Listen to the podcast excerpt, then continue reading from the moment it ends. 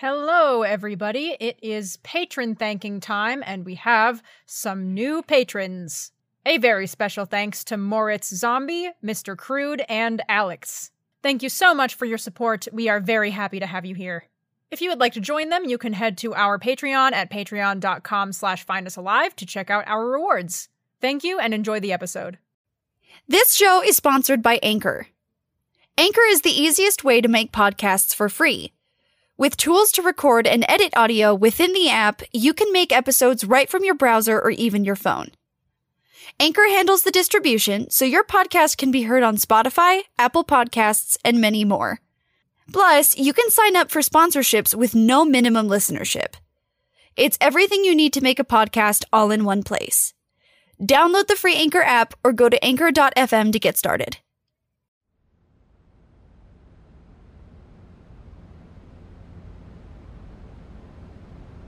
Dr. Carson's office was truly a disaster if Dr. Shao had ever seen one. Reset every cycle to the exact state the man himself left it in, Carson's office looked less like the workspace of a moderately high level director and more like Site 19's second break room. Stacks of loose paper on every surface, books and ledgers and binders piled in the corners. It smelled like white vinegar and the curious ozone stench of a decades old printer. Dr. Klein spent her time sifting through this organizational disaster for months, or the basic equivalent of months. It was Dr. Alves's turn with this now. Maybe she could put together the remaining pieces of the puzzle. Dr. Liang Shao, liaison to the Ethics Committee, was sent to Site 107 as one of the final measures regarding its case. They were to examine and ultimately judge Dr. Carson's progress running the nearly completed site and evaluate it for future use. Of course, Dr. Shao knew their job here was a waste of time. The powers that be had already decided the fate of extra dimensional containment site 107. Their presence here was a formality before they shut the place down for good. In the nearly 200 years since its inception, the Foundation had made great strides in the ethics of its contained anomalies. Employees and other interested parties often compared the Foundation to a prison, but this wasn't entirely accurate. The earliest form of the SCP Foundation was less like a prison and more like a late 19th century zoo. Rows upon rows of concrete boxes, never mind how closely an anomaly resembled a human being. Prisoners, generally, have cots. But the Foundation had improved leagues beyond the days of the concrete box. Several incidents involving the steep decline of contained anomalies' mental health had seen to that. They learned the hard way that if you catch a young girl who can start fires with her mind, and you leave her in an empty room with nothing but a toilet and the occasional tray of what might pass as food, then eventually, she will seek out new things to burn. Anomalies were easier to keep in custody, they found, when their basic needs were met.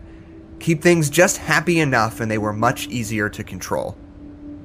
Nowadays, most sapient humanoid anomalies live in furnished rooms. They receive three meals a day of varying ingredients, access to a library of entertainment sources, and depending on the severity of their affliction, limited levels of socialization with site staff.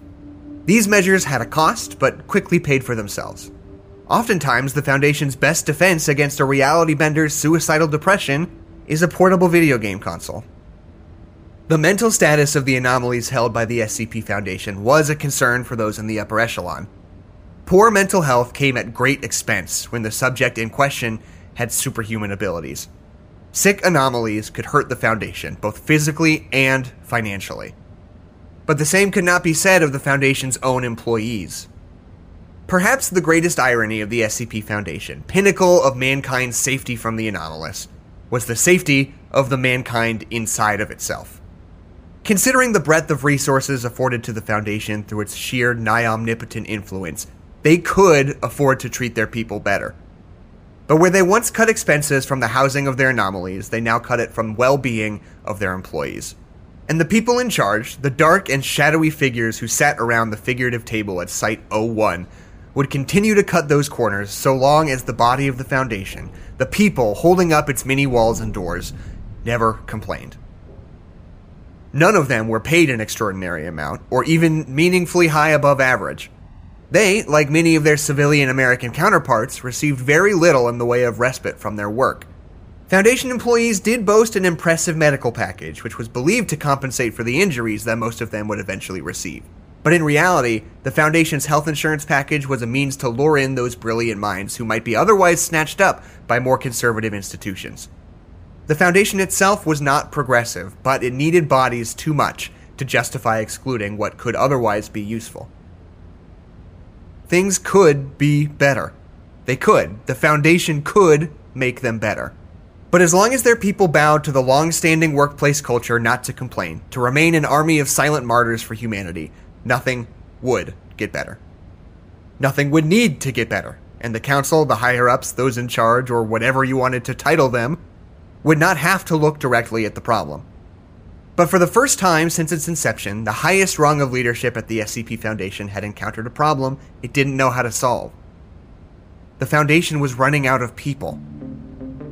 People were leaving or dying at faster rates than what recruitment could replace. Anomalies continued to bore their way into consensus reality, but the Foundation was rapidly reaching a point where they would lack the manpower to deal with it. They had more than enough human test subjects, recycled from the same bodies for decades in the form of short lived clones, but that method couldn't replace the research staff. Not sustainably, at least. There were a few projects underway, a few last resort attempts to stave off the impending shortage.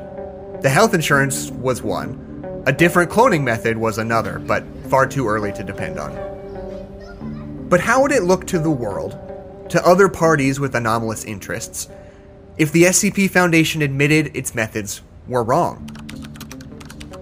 Buried in a secondary account was a chain of emails from Dr. Carson to a Dr. Hayes. Dr. Shao didn't know if Klein had found them. They were easy to overlook considering most of them didn't have a response, being simply sent off through the airwaves like Dr. Harley's ghost communications. But they detailed the last days of Site 107 before the disaster and the frustratingly obvious warning signs of what would soon occur. Site 107 was to be decommissioned as a containment site. The original plan, to expand into the remainder of the mine shaft and use the space as a hub for the study of extra dimensional anomalies, was scrapped after the powers that be decided they didn't have the personnel to justify it. Dr. Carson fought the decision tooth and nail, arguing that the Foundation's extra dimensional safety protocols desperately needed updates. And he wasn't wrong. The last few decades had seen dozens of incidents, some deadly, some worse. The current protocol was set in place during the Foundation's 1980s golden age and had barely been changed since. Not even Dr. Robert Scranton's horrific incident, he was left to dissolve in an empty pocket dimension for years, could spur the Council to action. Dr. Shao was visiting the site on this matter, to go over the final details with Dr. Carson in the last weeks before Site 107 was shrunk to a skeleton crew. No more passages would be built into the twisting caverns of the mine. No more containment cells dug to hold future dimensional anomalies. It would become just like any other locational containment area attached to an anomaly that could not be moved. And sites like that didn't need 200 people, they barely needed 50. Dr. Carson had spent the better half of 10 years staffing 107 with people he figured would be useful to the research. His work was about to be fully undone. As much as Dr. Shao had to remain objective in the situation, they did sympathize with the man. They, on behalf of the ethics committee, agreed with him. Safety measures did need updating, but that would have to come at a time when the Foundation could better shoulder the cost. That is what they believed at the time. Carson argued that better safety would beget better survival rates. Every mass tragedy, every monumental loss of life was one more brick taken from the bottom of the pile. It seemed that history was proving Dr. Carson right. Quite a shame he couldn't be here for his vindication. Shao wondered how Site 107's shift had affected the rest of the Foundation.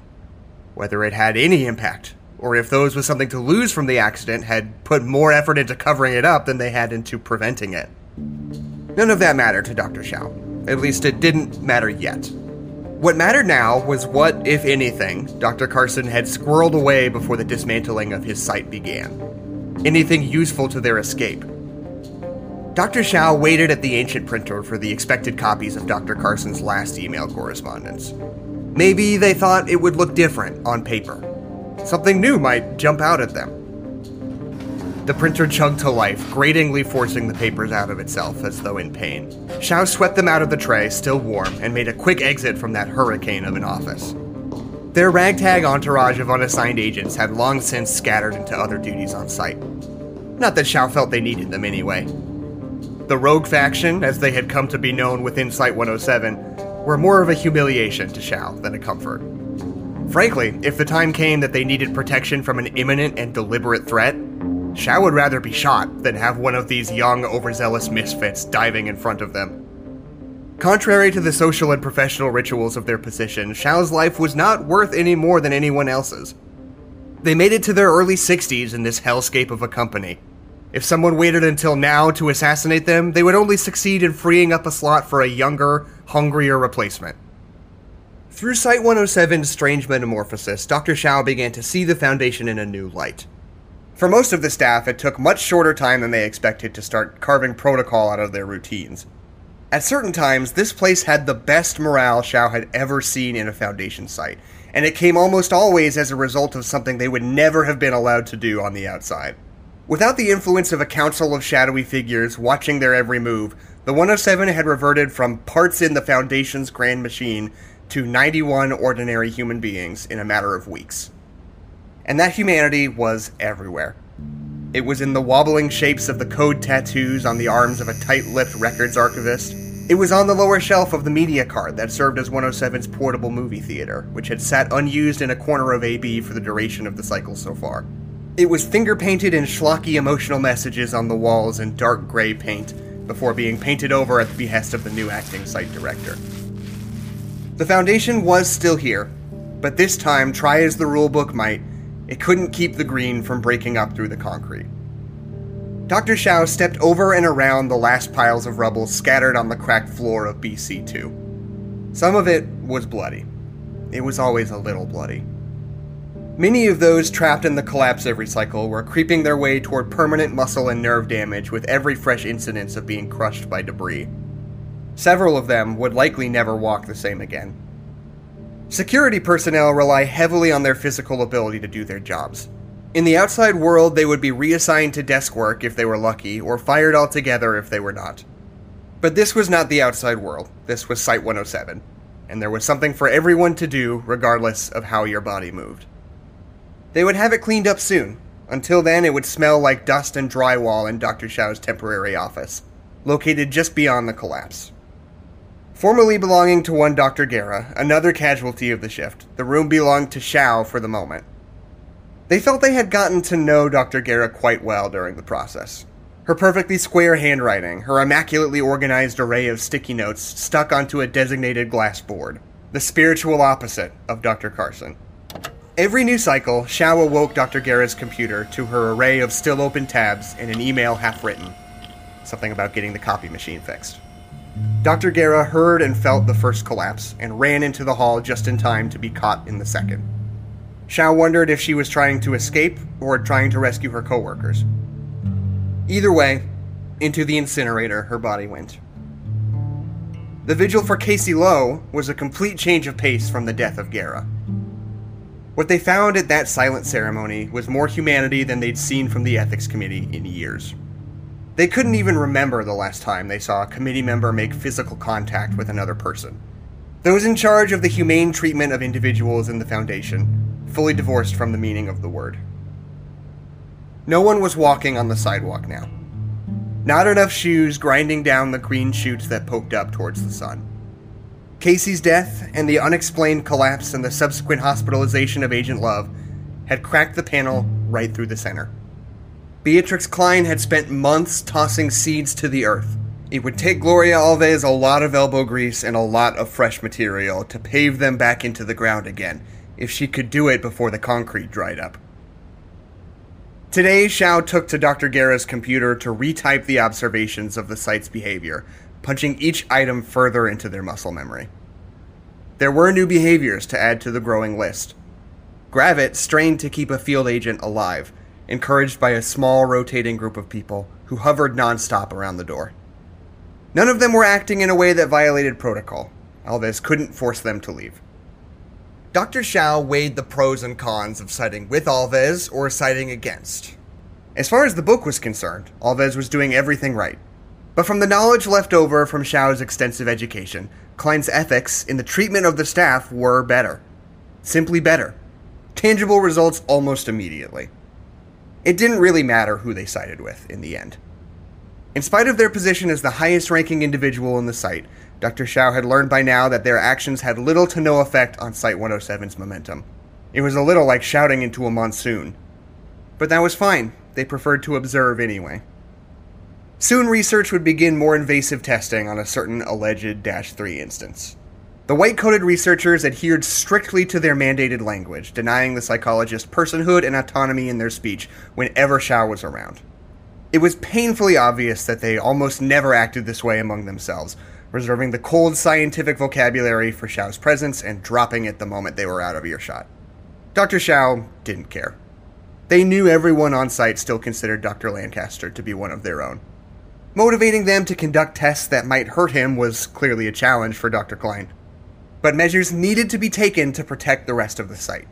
And the psychologist himself, after being told what the tests might detail, didn't put up a fight at all.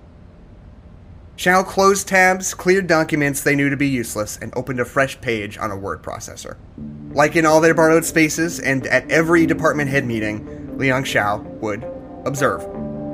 Absorb the information and step in when liberties were being infringed upon, although none would be. They were making notes of their own as they quietly contributed to the collective escape plan. Notes about the miraculous survival of Site 107, perhaps the most comprehensive study of Foundation personnel, and the environment they build for themselves when nothing gets in the way. So they would continue to stay out of the way. Employee well being fell under the jurisdiction of the Ethics Committee just as much as anomaly well being did.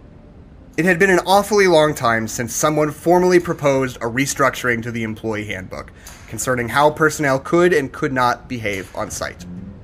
Every day, Liang Shao was being presented with brilliant new ideas, all for free. And all they had to do was watch for where the leaves breached the sidewalk.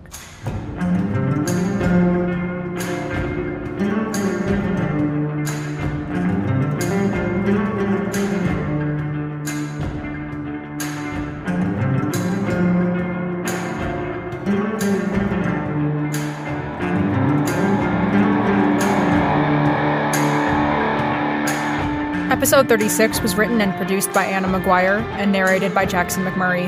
Original music by Jackson McMurray. If you like our show and want to support us, follow us on Twitter at Site107 or visit findusalivepodcast.com. This podcast, along with all content relating to the SCP Foundation, is released under a Creative Commons Share Alike 3.0 license. Thank you for listening.